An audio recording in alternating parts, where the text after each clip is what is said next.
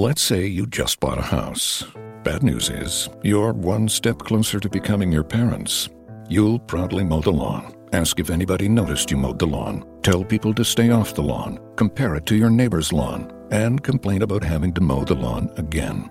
Good news is, it's easy to bundle home and auto through Progressive and save on your car insurance, which, of course, will go right into the lawn. Progressive Casualty Insurance Company affiliates and other insurers. Discount not available in all states or situations. Okay, here we go. Now put it in reverse. Got it. Now forward. Okay. Reverse. Now turn the wheel. Alright.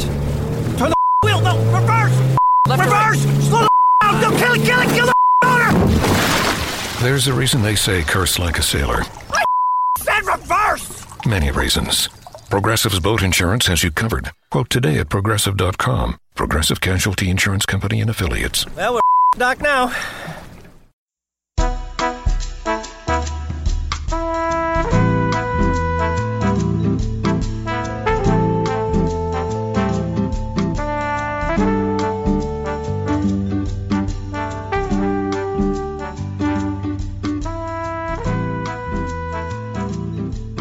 Welcome to the NBA Front Office Show. I'm your host, Keith Smith, and I'm joined by my co host, Pete Toal, this morning. Pete, how are you doing? Oh, doing great. Ready to talk some Brooklyn Nets. And unfortunately, our producer, Connorell, had to drop off. He's got some stuff going on. He's getting ready to go out of the country for a while. So Con is uh, is headed out to, to get uh, moving in that direction. But uh, we are back to continue our off-season review series. So far in the books, we've already got the Atlanta Hawks, Boston Celtics, and Chicago Bulls are done. And now we're going to continue moving along to the Brooklyn Nets, uh, who had kind of an interesting off-season. They did, did a lot of stuff, a lot of uh, moving pieces and parts for the Nets that uh, you know put them in a more interesting place than I think they've probably been in in the last couple of years. With that, so I should remind you, we are part of the Almighty Baller Network. Make sure you check out and see. We've got a lot of really cool podcasts across the network covering all ranges of teams and topics and styles of, of podcasts. But what you come here for, front office, is for uh, uh, roster breakdowns and transaction breakdowns, and that's what we're going to do with the Nets. Just to put this out there for the world, we're recording this on Sunday morning, July 29th. So this is uh, through reported transactions and official transactions all the way to that point. Anything kind of after that, um, yeah, we will talk about it in a future episode, but we won't catch it today if you're listening to this down the line uh, with it. So, Pete, you ready to go and talk some Brooklyn Nets off season? All right, let's do it. So, with the Nets, they uh, bringing in quite a bunch of guys. So, Ed Davis signed as a free agent, Jared Dudley via trade, Kenneth Faried via trade, Treveon Graham, free agent, Rodions Kurucs, and Dzanan Musa at the NBA draft, Shabazz Napier, a free agent addition, and then they did trade for Dwight Howard, who has since been bought out and waived. Uh, so that kind of covers you off on the guys the Nets brought in. New subtractions: Quincy Acy still out there as a free agent. Dante Cunningham is signed with the San Antonio Spurs. Two-way player Milton Doyle is a free agent. Jeremy Lin was traded to the Atlanta Hawks. Timofey Mozgov was traded in that Howard deal. Jahlil Okafor was uh, renounced is still a free agent out there. Nick Stauskas has signed with the Portland Trailblazers. James Webb, the third, the other two way player, still out there as a free agent. Isaiah Whitehead was traded in the salary uh, dump deal with the Denver Nuggets, where they uh, got Kenneth Faried and Darrell Arthur. And speaking of Arthur, he was acquired from the Nuggets and then traded again for Jared Dudley. So, so a uh, a little bit of a head spinning uh, set of transactions there for the Nets, but that's what they did. So then, transaction wise for the Nets at the draft, they they had a first round pick because they they got back in there uh, this year, despite their their last of their picks going to Boston, then ultimately on to Philadelphia uh, that they owed there, but they did um, you know, acquire a pick and get in there. And they picked up uh, and Musa in the first round, Rodions Kurucs in the second round. Both of those players coming over from Europe and both have been signed. We're going to talk about them a little bit later in the show. And then Hamidou Diallo was another guy. They drafted him. He was ultimately traded in the Dwight Howard trade.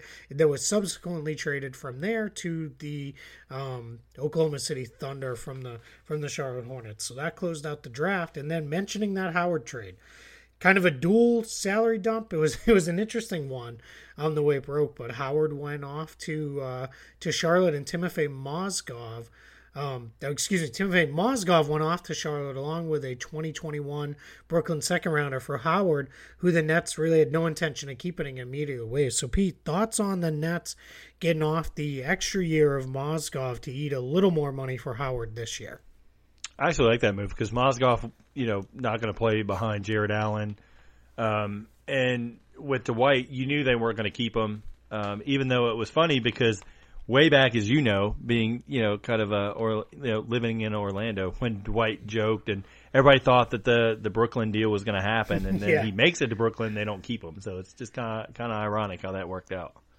Right, yeah, I know. It's kind of funny. It was like, oh man, he's finally going to Brooklyn like six years later. And then, Right. Yeah, and then he's there for two days and waived. Um, yeah, I like it. You know, get off that, that money for Mozgov for next year when they, you know, have full plans on when you look at the way they structured everything this summer, they have plans on getting back out there and be free agent players next year. So I really like that one. Um, yeah, they eat the money for, for Howard this year, but know, it's there, and then they've got enough extra picks coming their way that getting rid of a second rounder a couple years from now is no big deal um, to get off that Mozgov money. So I'm with you. That's a good move.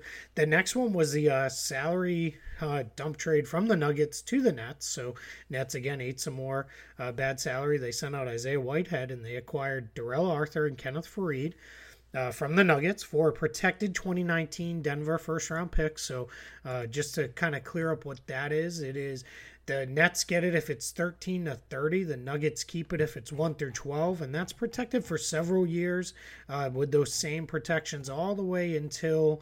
Um, 2024 is the last year with those protections. Then it'll turn into two second rounders in 2024 and 2025. But I know this isn't the Nuggets section, but I'm guessing we both think they're going to be, you know, a playoff team or pretty close. So this should be the uh, the year that the Nets get that. So they're going to get another, you know, mid to late first round pick uh, out of that, which is, yep, that that's pretty good considering all they had to do was eat eat a uh, little bit of salary for the. Uh, for the guys coming in in Arthur and Faried, and then they didn't even keep Darrell Arthur. They moved moved on from him as well. So, um, and, And Whitehead Faried- wasn't going to play anyway. No, yeah, Whitehead, yeah, they, he's had his shots in Brooklyn, so he was headed out. And then Faried, this he's an expiring contract, so thirteen point seven million this year, and then you know nothing there. So so good work by them. They also uh, got in that trade. They got a twenty twenty Denver second round pick in that trade, which is you know kind of replaces the one they sent out uh, in the Mozgov Howard swap. We'll talk a little bit more about the uh, the bad salary swaps there and, and what that means when we get into our questions for the Nets. Uh, uh, there are ten questions about the Nets summer as we go. So then then another trade, so four trades this summer for the Nets. Uh, this trade was Jeremy Lin uh, sent to the Atlanta Hawks along with 2023 second round swap rights. Atlanta can switch if they get the uh, worst pick. They they have the right to switch with the Nets, and then a 2025 Brooklyn second, and they got back the draft rights to Isaiah Cordinier and a 2020 Portland second. So just a lot of stuff moving around there, and and Jeremy Lin headed out um, in, in that trade, and we're going to talk a little bit more about Jeremy Lin when we get into our questions as well. And hey, Pete, then they actually added a player that they wanted. which is kind of nice. Shabazz Napier uh, signed as the uh, kind of to take over as that um, third point guard role. And in a way, he's going to take kind of what Lin's role might have been on this team. So, what do you think about Shabazz Napier to the Nets? It's interesting because he's a good catch and shoot player, and he can play in the pick and roll as a facilitator. Um, I think he'll get minutes just because he adds that you know kind of punch, scoring the ball, and a, and he's used to the limited minute role, kind of playing behind Damian Lillard and C.J. McCollum last year in Portland, and it gives them a different look than Spencer Dinwiddie, um, and then it allows them to kind of keep um, D'Angelo Russell kind of as that that two guard mixed in as a point guard, not really having to focus on facilitating as much. So um, I, I think Napier fits in well there. I don't think that he's gonna basically win the backup role, but I think based on the lineups that Kenny Atkinson likes to throw out, all different kind of combinations, I think he'll see a role. Um, you know, more than maybe some people questioned when the signing first happened. Yeah, you know, and I think he really proved himself in Portland. Um, he he had kind of he looked like he might have been one of those guys who is you know in danger of being out of the league and heading overseas maybe to rebuild value and the like. But but he did a nice job in Portland, kind of in that three guard trio with McCollum and Lillard. I like what you said too. He's not always a guy. He doesn't always need the ball, um, despite being a point guard. So and I think think with what the Nets are setting up to do with guys like Caris LeVert, as well as Dinwiddie and Russell, um, guys who handle the ball more. I, I think that's kind of good for for Napier. He can you know kind of play his role and without having to be you know ball dominant guy, he fits in really well with these other pieces. So. Right. So I like that one. Uh, and then Darrell Arthur, we mentioned it before. Uh, the Nets shipped him off to the Phoenix Suns, and they took in Jared Dudley in a 2021 Phoenix second rounder. There was a lot of talk that they ate the extra couple million on Dudley's deal that he's making over Arthur, and that they would waive him, but that's not the case. Sounds like they're going to keep him.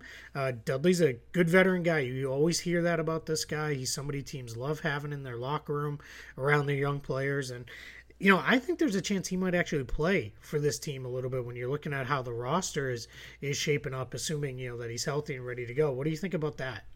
Yeah, I agree. I think he'll get you know more minutes, and that's what he was looking for. He wanted to go somewhere where he'll be able to actually play.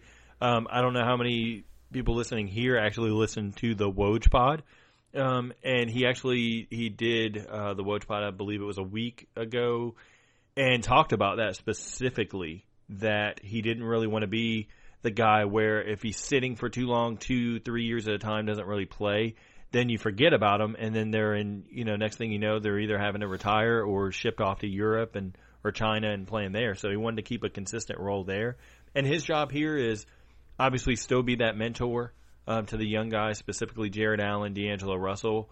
Um, you know, be a voice in their ear, but then also knock down three pointers and play good defense. Um, yeah, you know, so. I, I think Dudley he's had a really kind of an interesting career path. He was drafted by the by the Bobcats. That's you mm-hmm. know kind of how long ago it was. They were still the Bobcats, and he was a uh, thought to be a guard then, right? He was right. a big two guard. Then he went to the Suns and, you know, kind of did the seven seconds or less group there. And, you know, really then because they played small across the board, that's when he started playing more forward.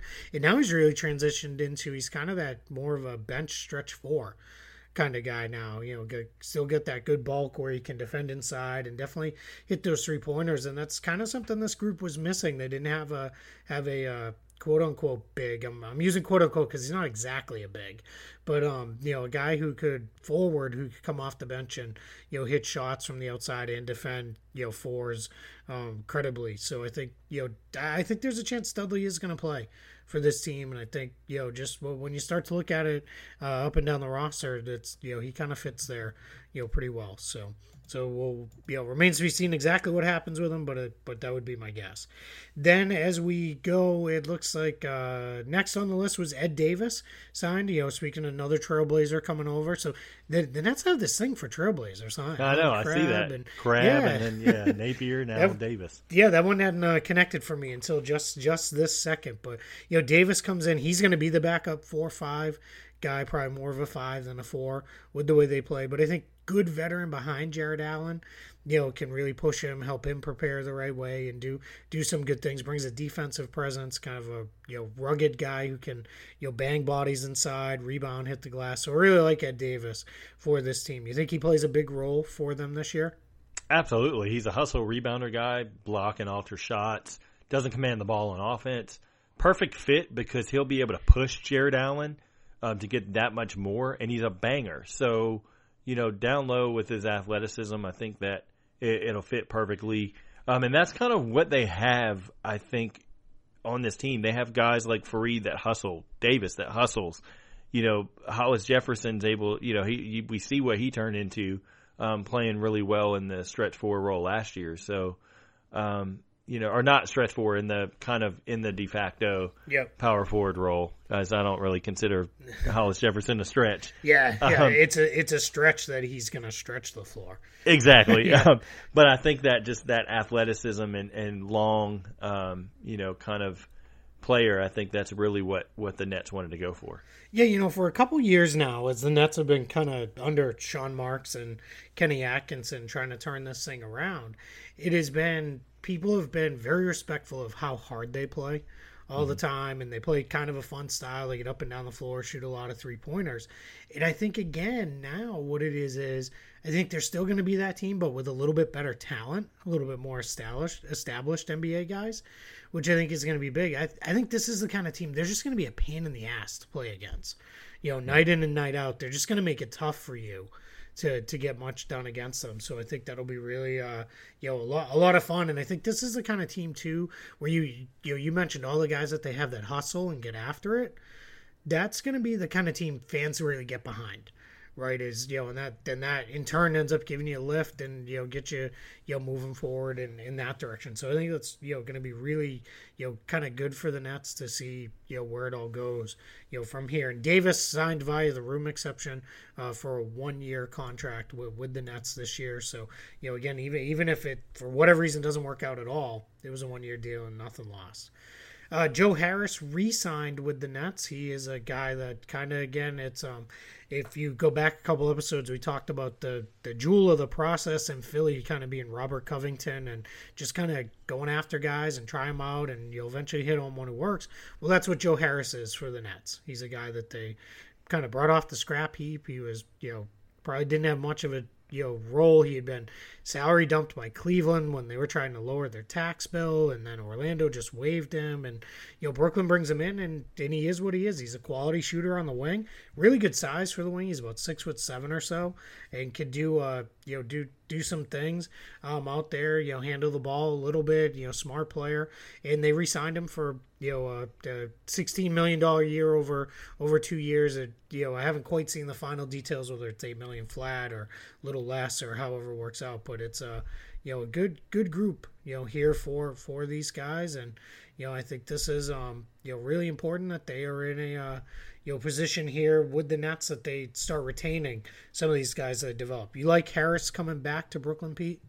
Yeah, absolutely. He fills that three point shooter role. I think I want to see. Well, I know that I want to see him improve putting the ball on the floor a little bit more than just settling for the three point shot. Make a, a leap on defense. And what people don't realize is when Joe Harris was in Cleveland, he was hurt. So he never really got a strong look because I think they wanted to go obviously more veteran when, you know, obviously getting LeBron James and and all of that, you know, kind of played a big big role there. But um, situational sub off the bench can play both wing spots. I think you know fits perfect in in the Kenny Atkinson redemption portfolio, so to speak. Yeah, absolutely. It's yeah, that's it's what it's been about. It's about them rebuilding the franchise and rebuilding some guys along the way it's going to be a really good. And then another guy that they're kind of taking a flyer on. It hasn't been signed just yet, but it's been agreed to. Treveon Graham, who this guy's a really interesting player. He's about six five, six six or so. He's been in the league a few years. Played with the Hornets last year. They really liked him. He's you know just really gets after guys defensively on the wing, runs the floor. Doesn't shoot it great, doesn't handle it great, but you know, kind of almost like a more a little bit smaller version of Rondae Hollis Jefferson in a way for for them. So they're bringing him in on a reportedly two year minimum contract, which would you know makes a lot of sense for the Nets to to bring in a guy like Graham, who I think can really help you know them as a defensive player to you know keep things moving forward when they're ready to get into it. I think you know just again to go back to something you said before, Pete, he really fits that mold of just a guy who hustles and gets after it. Exactly. Yeah. So, all right. So now those are the transactions for the Nets. What we'll do now is we're going to get into some questions and talk about what to expect with this team going forward this season. I think this is where it gets really interesting because they did some stuff that sets them up for the future, but they've got a lot of questions about that future as well, which we're going to start to get some answers to here. But before we get into those questions, we're going to stop so you can hear from our sponsors. Again, this is the NBA Front Office Show. We are part of the Almighty Baller Network. We'll be right back.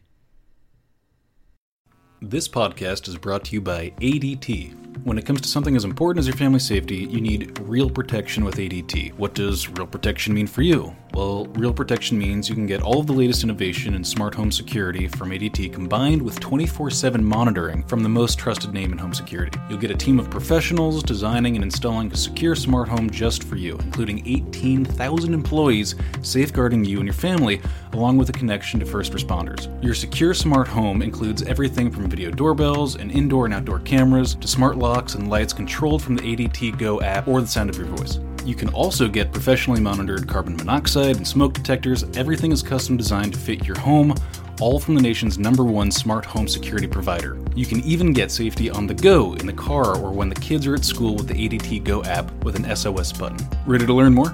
Visit ADT.com backslash podcast to learn more about how ADT can design and install a secure smart home just for you. Welcome back to the NBA Front Office Show. I am your host, Keith Smith. I am joined by my co host, Pete Toal. We are part of the Almighty Baller Network, and we are talking about the Brooklyn Nets off season. The Nets are, you know, they're pushing this thing forward. They're they're starting to add, uh, you know, some real NBA talent, not as much uh, going out there searching, you know, for players that maybe they can hit on. And they started to add guys in uh, this summer as they, they are, you know, they're they're getting it done there in, in Brooklyn. I, um, you know, this is maybe stepping on some answers here a little bit, but I like everything they've done. This is as good as you can rebuild a squad without having first round picks as I've you know could imagine ever seeing a team pull off. So, you know, they're doing pretty good. So Pete, questions. We'll start it off with our standard question is what do you think the Nets starting five is on opening night, assuming everyone is healthy and ready to go? Um, I go with with Jarrett Allen at center, Hollis Jefferson at power forward, DeMarre Carroll at small forward, I've got Allen Crabbe. I think ends up winning the shooting guard spot, and then they put D'Angelo Russell um, at point guard. Now that doesn't mean it's going to stay that way through the season, um, and I know we'll talk about Russell in, in just a little bit, but um, that's where my question mark whether he fits as a one or a two. Yeah, and that's that's I have the same thing for you. I have uh, Russell, and I think where it really gets interesting for these guys, I think Allen's a lock to start at the five, and I think Hollis Jefferson's a lock to start at the four. And then I think Crabbe's a lock to start, whether that's at the two or the three. You know, we'll see. And then, you know, then it kind of becomes the interesting, you know, kind of battle royal between Crab, Russell, Dinwiddie, Carroll, Harris, LeVert. You know, there's all these guys, so that's going to be you know curious. But I'm with you. I'm going with that same same group there, and I and, and I'm with you as well as I don't know that it sticks that way you know, all season long. But what's kind of fun about this team now is when you look at kind of their depth chart, they're legit 10, 11, 12 NBA guys versus, you know, the last few years, it's kind of like, well, they got five, six NBA guys, and then some. We'll see. Uh, you know, so that's kind of you know to be nice to to look. It's to be really nice for Kenny Atkinson right? you know, guys, guy rolls an ankle and it's like, all right, well, I'm not turning to some guy who should be playing in the G League or overseas. I'm actually turning to another quality NBA player, which is, you know, good. That's a sign of they're they're moving this thing forward. So, all right, so we're pretty much in agreement there. So let's on the next one. Should they have kept Jeremy Lin instead of trading him off to the Hawks?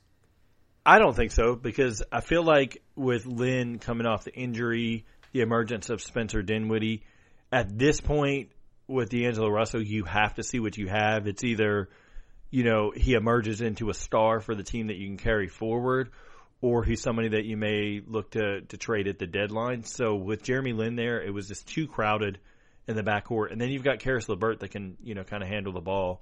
Um, as well, so no real need for Jeremy Lin, in my opinion. Yeah, I'm with you. It's it's one of those things where it, that almost becomes too many guys who need to play. And I think they did a good job replacing him with Napier, who, you know, he's probably a little more able to float in and out of the rotation. Uh, I think Lin would have needed to play, and you know, I think you're gonna you're gonna 48 minutes of point guard minutes are coming from Russell and Dinwiddie for the most part, and then you mentioned LeVert can do some ball handling. Napier's in there as well, so yeah, it's uh that that's the same direction I, I go. There is you know it's and I like Jeremy Lin, and I think think he'll do a nice job for the Hawks. We we mentioned that on the Hawks show, kind of being that good mentor for Trae Young. But he did that already in Brooklyn, and now it's time for him to move on and do do somewhere else. So so they moved out the salary in Lin, but then they ate a lot of salary this summer from Dwight Howard, from Kenneth Faried. Darrell Arthur, kind of which they turned into Jared Dudley, who we already talked. We think Dudley's actually going to play. But Howard and Faried, was it the right move for them to eat so much salary to get you know a couple picks back and also on the flip side get off of Timofey Mozgov? Is that you know a good move, or would you rather have seen them kind of keep it clear and then use that to go sign a player? No, I think they they went the route of of getting the guy they wanted in Allen Crabbe. They have Caris LeVert, hopefully healthy. You've got D'Angelo Russell, so they have some good pieces to put together. So I don't necessarily think, you know, holding on to that and then let's jump out and let's make a rash signing would have made all that big of a difference. Let the young guys play. You've got some veterans sprinkled in there now. So I don't really worry about necessarily the, the money that they're taking on because two years from now, hopefully they're in the middle of the pack, upper echelon. If, if it's everything works out right um, for them developmental wise with some of the young guys that they have um, in the Eastern Conference because the East, you know, is pretty much wide open every year. You know, you always have um, you know a surprise team that kind of jumps in there. So. Yeah, you know, and I and, and I think it's we talked about this on the Bulls episode of the Bulls having a ton of money left over, and then it was either use it to sign Jabari Parker or sit on it to eat a bad salary. And the Nets chose to use it to eat a bad salary, and that's that's you know kind of my way of saying there's not one right way to do this thing. You know, you they're everybody's in different points of where they're at. So I, I like it. You know, personally that what they did, and I'm not I'm not totally sold that Kenneth Faried can't still play you know, I, I just feel like there's something still in there, and maybe, you know, they get a little something out of him, or maybe they can flip him in another deal down the line later, or, you know, something like that. But if nothing else, they've now, they've got an extra first round pick coming their way.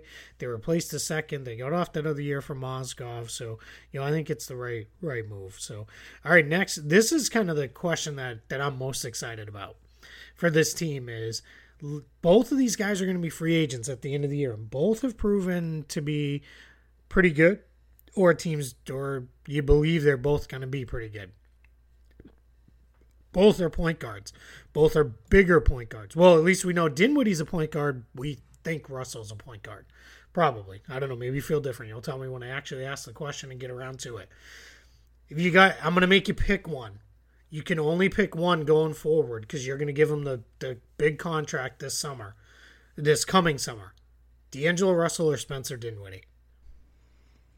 Uh, D'Angelo Russell, just too much upside um, for me to, to pass up. I like Spencer Dinwiddie, um, but Russell is 22 currently, you know, six five. So if it doesn't work with his lead guard, you know, decision making, that's the biggest key for me with him is what can he do in the pick and roll as far as decision making? Is he going to be able to get that ball to Jarrett Allen on the roll? Um, if you know he needs to, can he step back and consistently shoot the three ball um, and know when to pass versus to take over games? If he struggles at the point guard spot, you could always shift him to two guard, see what you have there. Say, you know, the first half of the year you try him at point guard, it doesn't work. Second half of the year, um, you know, two guard, and you move up Allen Crabbe, you know, to play the three, eventually moving DeMarre Carroll onward to somewhere else. I think that could be an option. But overall, I think that D'Angelo Russell's, you know, overall ability scoring and then the playmaking will be there. Um, I don't think he'll ever improve the foot speed. Um, but, you know, I, have seen worse players at, at, the point guard spot. So, yeah, I, I'm, I'm, this one's tough. And this is why I wanted to ask because I wanted to have the conversation is, you know, you're right. Russell, Russell's three full years younger than Dinwiddie. So that's you know pretty big, despite the fact that he's only been in the league one last year. Um, you know, so that is that's that's obviously got to factor into your decision. I think this is a huge year for him finding out what he is. You know, is he a point guard? Is he a two guard? Can he you know develop enough as a scorer that you can rely on him to do that on a regular basis without worrying about you know needing somebody else to step in and do it. Uh, so I think that's you know another thing you got to look at. The one thing I always kind of wonder with, with Spencer Dinwiddie, he's his kind of career trajectory all the way down to a knee injury reminds me a lot of Shaun Livingston, where he is. Yeah, he's he's like that big kind of guy. He's a point guard, but maybe as he ages, he's less a point guard and becomes more of a wing. Um, but he's kind of more of a different kind of guy where he's more still of a inside mid range scorer type than a you know real shooter, but he's you know a good player, you know, and that's that's I, I think that's a kind of interesting parallel there, including they both you know stop over in Brooklyn, you know, to really kind of build up their value. So it's it's going to be interesting. I would probably lean it uh, Russell slightly just because of the age thing. The three year difference is you know that's a lot in the NBA. That's you know that's a difference in a career almost. And that's a difference in a whole extra contract. So so I could uh, definitely see it being uh, being Russell that that they go with there. Um, but it's uh it, it's going to be interesting to see where that goes. What were you going to say? It's a contract. It's a contract here for Russell too. Yeah, yeah, both of them. yeah yep. that yep. that's motivating. You know, I think more for Russell because of so many things that didn't go right with the Lakers. Um, with Dinwiddie, I just yes, he has a lot to prove, and yes, it is a contract year for him. But I think he's less likely looked at across the league as okay, well, you're a de facto starter. He's more that all right, we have this quality backup with Russell if he doesn't break out as that de facto starter, teams are going to start to wonder, like, okay, what do we have here? Like, are we going to be able to fit this guy in off the bench? We know the maturity issues were kind of out there previous. I don't know if those have improved. I don't. I don't follow, you know, the off the court stuff with Brooklyn as much. But I think on the court, Russell's going to have a ton to prove this season, not only to stay healthy, but really, really get a um, big contract yeah, I think this year for D'Angelo Russell is is this guy a longtime starter you're locking into for the next four or five years, or is he Jordan Clarkson, who's a yeah decent yep. player, but he's a bench guy, you know, for the remainder of his career, you know, and he's going to be a you know get you 10, 12 points off the bench and. If you need that, then maybe you pay him. If you don't need that, then you move on and go a different direction. I think that's you know really where it's it's weird that we're already here, but I think that's where we're at with him. Is this is you know this is pro- probably for anybody on this Nets roster, this is the he this is probably the biggest year for him. You know, so that's going to be a really you know interesting to watch how he plays this out and figures out what his career is going to be.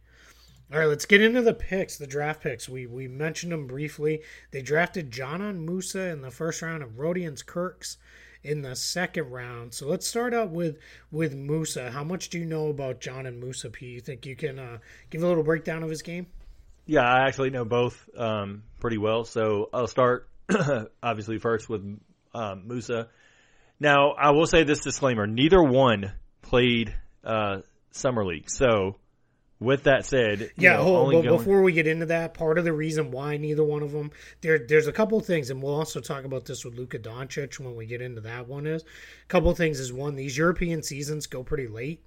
Um, mm-hmm. So these guys were all wrapped up in that. There's also a process where even though you drafted this guy and you're signing him, you need to wait for FIBA to clear them and a lot of these guys didn't get their clearance letters until late. So the teams tend to combination of long season, not wanting to push the guys, and then the fact that you don't have the clearance anyway, which is what really matters. That's why sometimes you don't see these overseas guys in summer league. So sorry to cut you off, Pete. I just wanted to clarify that for everybody. No, no worries. It's always good to clue everybody in because they probably just thought, well, they weren't good enough to play, so yeah. it's good to. God, I hope to not. throw that out there. yeah, exactly. If you're not good enough um, to play, Pete, that's that means you're playing on the playground with me and you.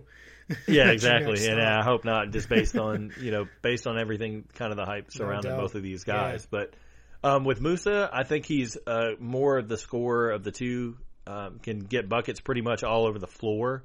Now, he's not the greatest playmaker, but I would put him just slightly above average. Um, can, you know, handle the ball if needed to, but not something that's an elite skill um, because he does not possess that much athleticism.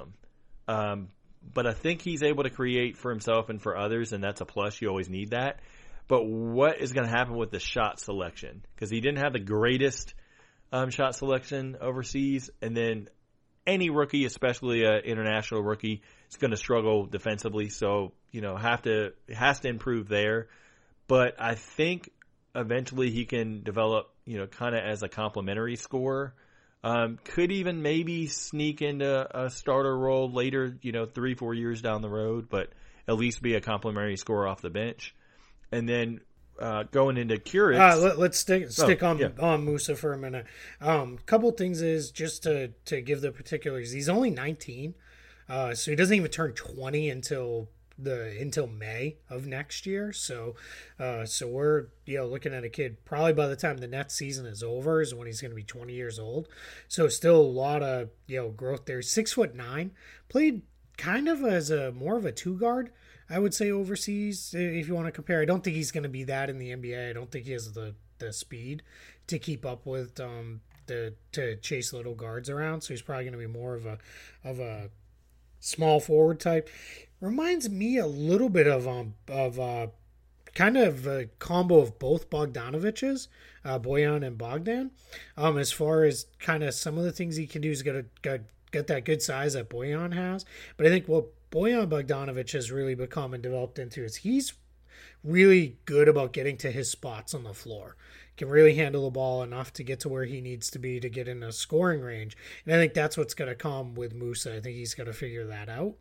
Uh, so I think think that'll be you know good to see. He's going to have to adjust to the NBA line because he really did. He struggled this year shooting the ball. Um, previous years he had been better. Uh, so that'll be you know something to watch with him. And you mentioned he's not he's, he's an okay passer, as all you know almost all European players are. Is they're usually pretty good ball movers, but he's not he's not great at. It. He's not a great rebounder, not a great defender. So you know this is a guy. He's definitely going to take some time, but I think the good thing is the Nets have gotten to the point where they've built up enough wing depth that they can give him a couple years to really figure this stuff out. All right, let's go on uh, Rodions Kurucs.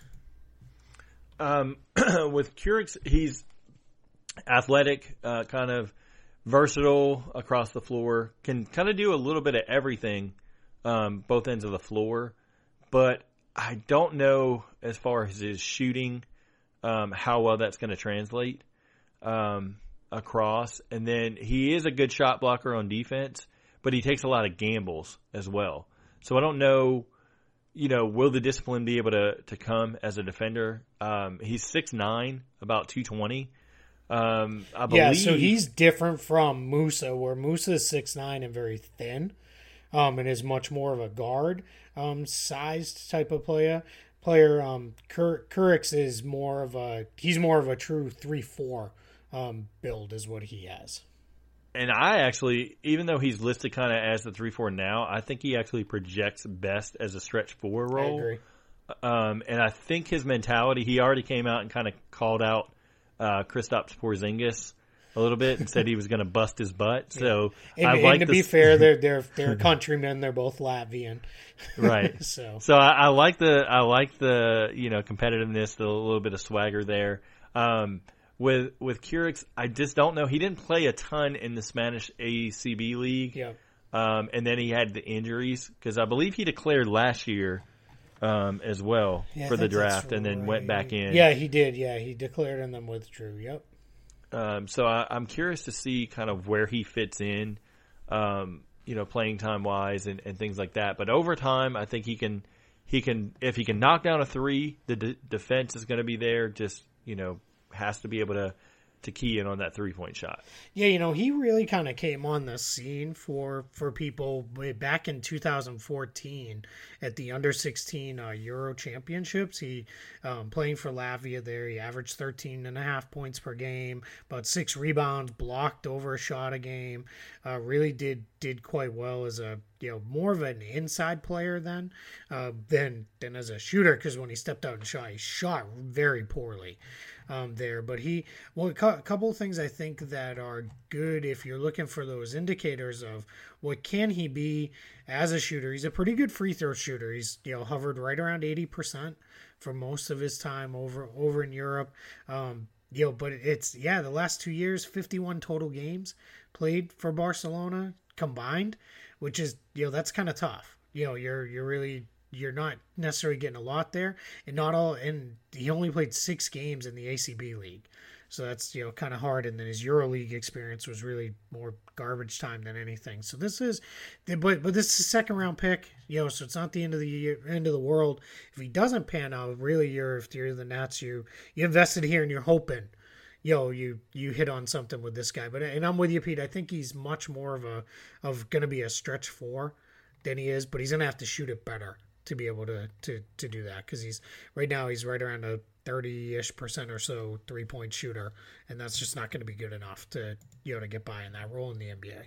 So, you know, but it's late first round picks. I mean, in in a mid second rounder, these are, you know, these are this is what you're hoping for, right? You're investing in these guys and hoping your overseas scouts are you know steering you in the right direction. You can figure it out. So, all right, let's move on. The guy we, at least I think, is going to be really good, Jarrett Allen. So, the question I want to ask here is Is Jarrett Allen a long term starting center in the NBA? Absolutely. He's already shown flashes last year um, of the hustle, rebounding, um, you know, can get back, you know, baskets underneath the rim. Now, he didn't shoot the three a ton last year. Um, I think only 15 attempts total.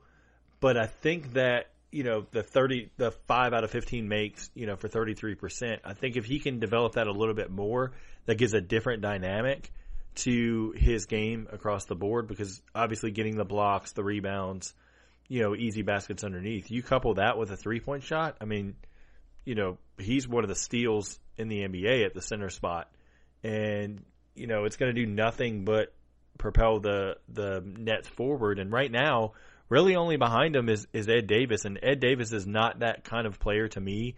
That's really a starter. He's more of a bench energy guy. So this is, you know, really a, a key year for Allen to develop that three point shot, develop those other skills, um, timing on defense, and you know, worst case scenario, um, you know, he learns from uh, Jared Dudley um, in a mentorship role there, and then he learns from Ed Davis. I mean, he takes another year to leap forward, but I think this is going to be the year he takes a, a, a big leap. Yeah, so you, you kind of mentioned a couple of his his kind of stats there. Seventy two games as a rookie, started thirty one of them. I believe almost all of those were in the second half of the season after they moved on from some guys. And then eight eight points per game, you know, a little over a block per game, about six rebounds, you know, in 20 minutes. That, those are pretty good numbers. His free throw mm-hmm. shooting pretty good, 77%. On a decent amount of attempts, 147, so not a ton, but you know enough where you can start to say, okay, that's probably real and then shot 59% from the field overall, which is really good. And then you mentioned the 15 three point attempts. I think that's something just seeing the Nets track record over the last few years, I think they'll start to add to his range as it goes. He did a little bit of that at Summer League where you could see him uh, stepping out and shooting uh, jump shots a little bit more. So, you know, thought he looked, uh, you know, pretty good there as well. Um, you know, is obviously one of the more dominant uh, scorers um, at Summer League, you know, inside and only played in two games because it's, again, this was one of those we've seen enough. to get him out of here uh, things. So I, I like a lot of Jarrett Allen's game. Again, he's only 22 or 20 you're right. 20 also yeah, i guess um 20. you know so yeah 20 year old he is uh doesn't even turn 21 until towards the end of the season at the end of april. So i, I really like this kid. I think he's got a good opportunity. And um, you know when you mentioned with davis too davis isn't the kind of guy who's going to push to start either or the nets wouldn't have signed him. You know they're not exactly. gonna they, they want somebody who's gonna work with this kid behind him and can get him ready to go. So i really like that one for the nets. All right let's move on. Another youngster that i know they like their first round pick from the year before allen Caris LeVert uh, you know rookie season was you know kind of uh you know up and down as he was recovering from coming back from being hurt uh, late in his senior year in college, and then came in, and now he's you know going into his third year now after having a pretty uh, good second season. So, what do you think about Caris LeVert, and specifically, what do you think his best role is? Because the Nets have kind of played him all over the board from one through three at this point. Yeah, I think they played him more as a three last season. I think he complements best next to D'Angelo Russell um, because where Russell is kind of looks to facilitate, Caris LeVert looks to drive and score at the rim. Um, with LeVert, though, the thing that I question is uh, the three point shot. Is he going to be able to make that consistently? Can he stay healthy enough to work on that on the court? Um, now, as much as I like Allen Crabbe as you know, the starting shooting guard. Eventually, what I think will happen is Crabbe will move up to the three. They move DeMarre Carroll, and then LeVert slots in at the two. And I think overall, that's where LeVert fits best as a secondary ball handler next to um, Russell. If one of them, you know, wants to take on more of the scoring role. The other one can be, you know, the facilitator and vice versa. So I think they complement each other well. Um, so across the board, LeVert, I'm high on. I think he's one of the pieces you uh, stick with moving forward. Right now, he's um, 23, turns 24 in a couple weeks. So, you know, we'll see what happens with the upside in LeVert. Yeah, it's it's funny, you know. I've had a lot of Nets fans be like, "No, he was like our backup point guard," but he, he really wasn't. You know, we talk about this all the time position in the NBA is who you defend first of all. So you know he doesn't really ever defend the opposing point guards, but he's more of a you know just a high volume wing as far as touches and doing a lot of things. He averaged four, a little over four assists last year, twelve points per game. Uh, really improved his three point shot quite a bit. He's all the way up to almost 35%. His free throw shootings hovers right around the you know low 70s there. So I think this guy is you know got the opportunity to be a really good player. He's got to improve defensively. That's you know the thing he's he's missing right now. I just you know and I'm not entirely sure you know what he'll ultimately be defensively there. But but the Nets have other guys who can handle that. You know, you got Allen anchoring the back line, Rondae Hollis Jefferson. That's what he does, right? He's a defender. So, you know, I think you're in pretty good shape with some of those guys, you know, behind you. So I think it'll be be interesting to see where he goes from here.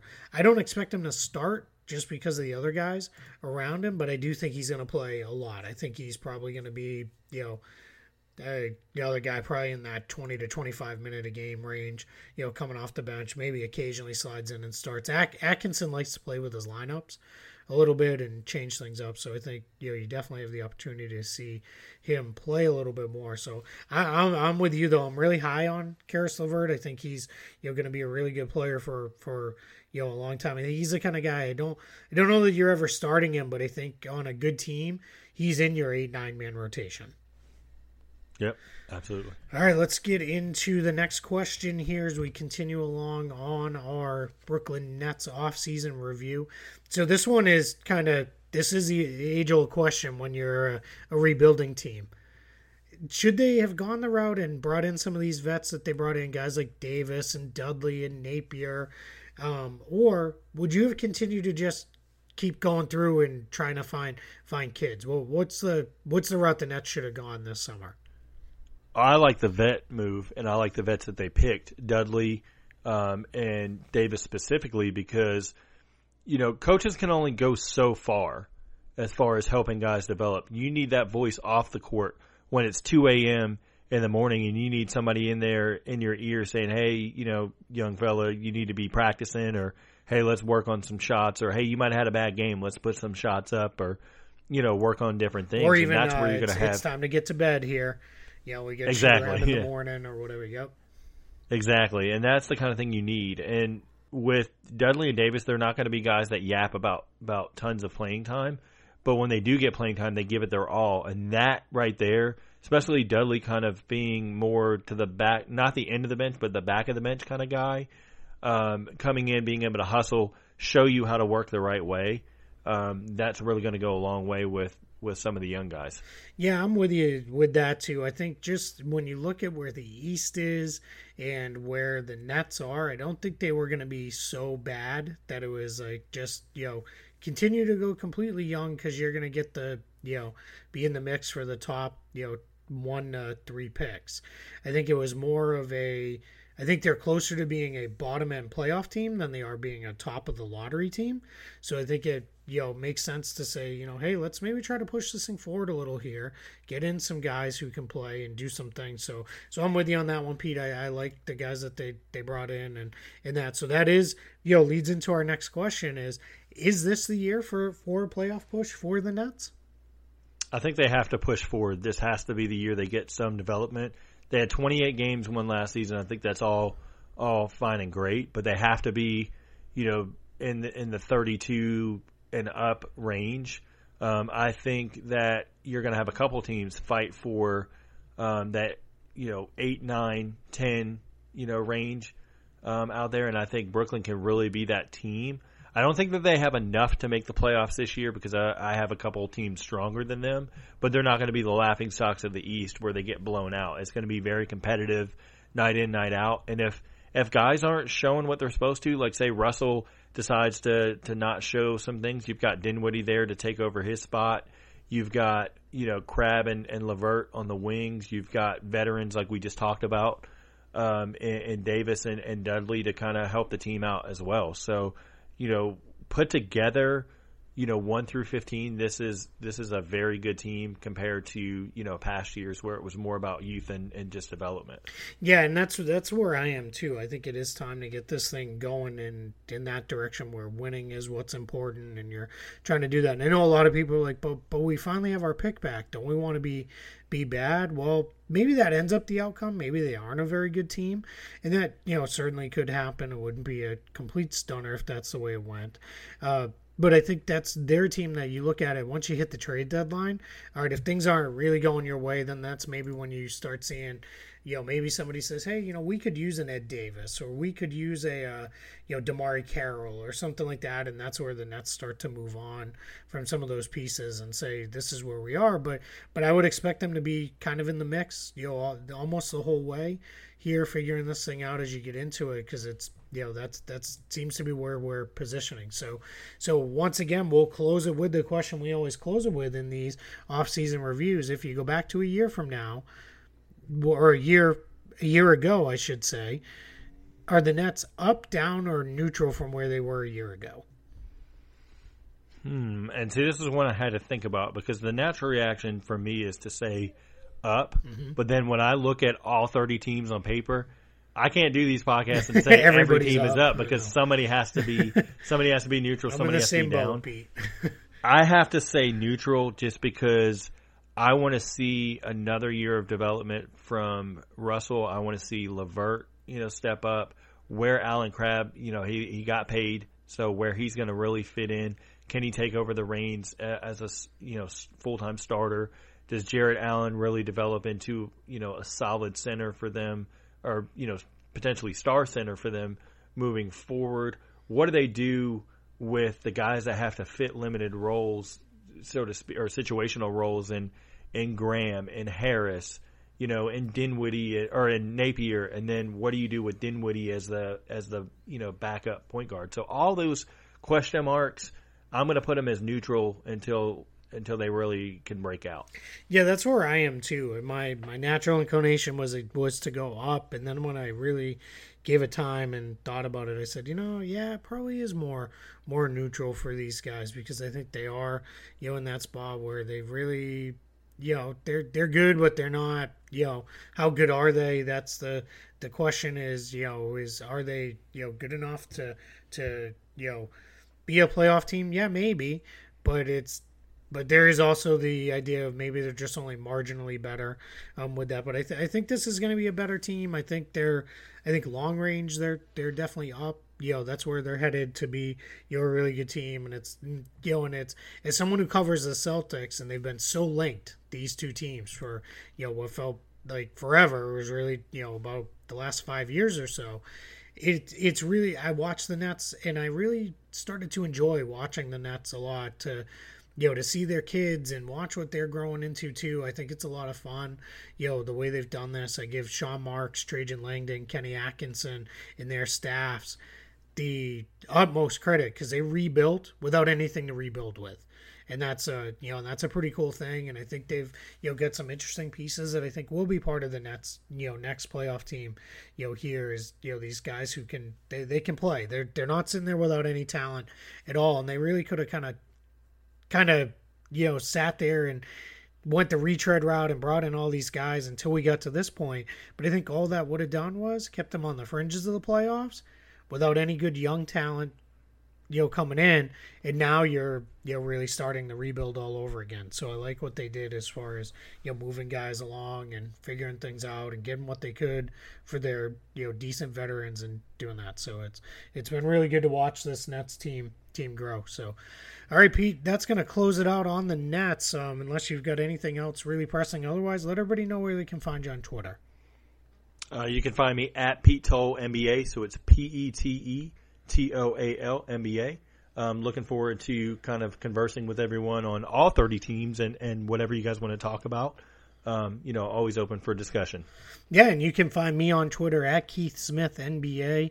I am uh, pretty active on there, breaking down all this stuff, talking all things rosters and and growth and how we're figuring all this stuff out. So you'll find us there. I'm going to continue to try to do at least uh, once, if not twice, a week as we approach training camps. Uh, Twitter Q and A's. I have a lot of fun with those. People ask some really you know fun and good questions, which are you know get us going and they make you think, and you know, you're able to really get get prepared and ready for the NBA season. We'll continue on with our off-season reviews. Next up is the Charlotte Hornets team, who is uh you know kind of they're doing what they can to get back in there and be a relevant playoff team. They'll be next up for us as as we go along. So we've so far just to make sure we're all on the same page. We've completed Atlanta, Chicago, Boston, and Brooklyn, and Charlotte is next up. I know Chicago's not in order there. We had to step out of order just so our buddy Khan could be on the show with us because he is our resident Bulls fan.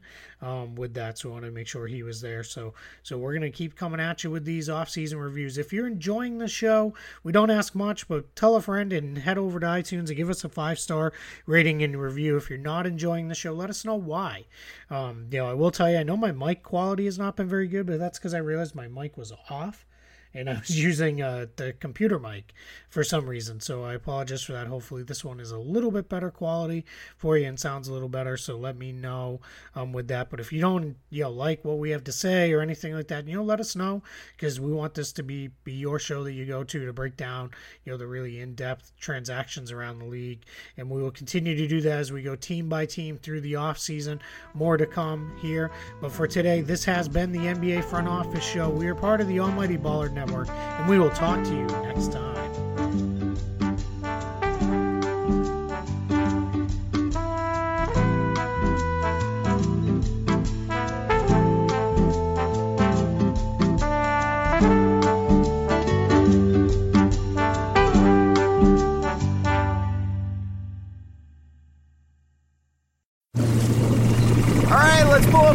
Drop a line.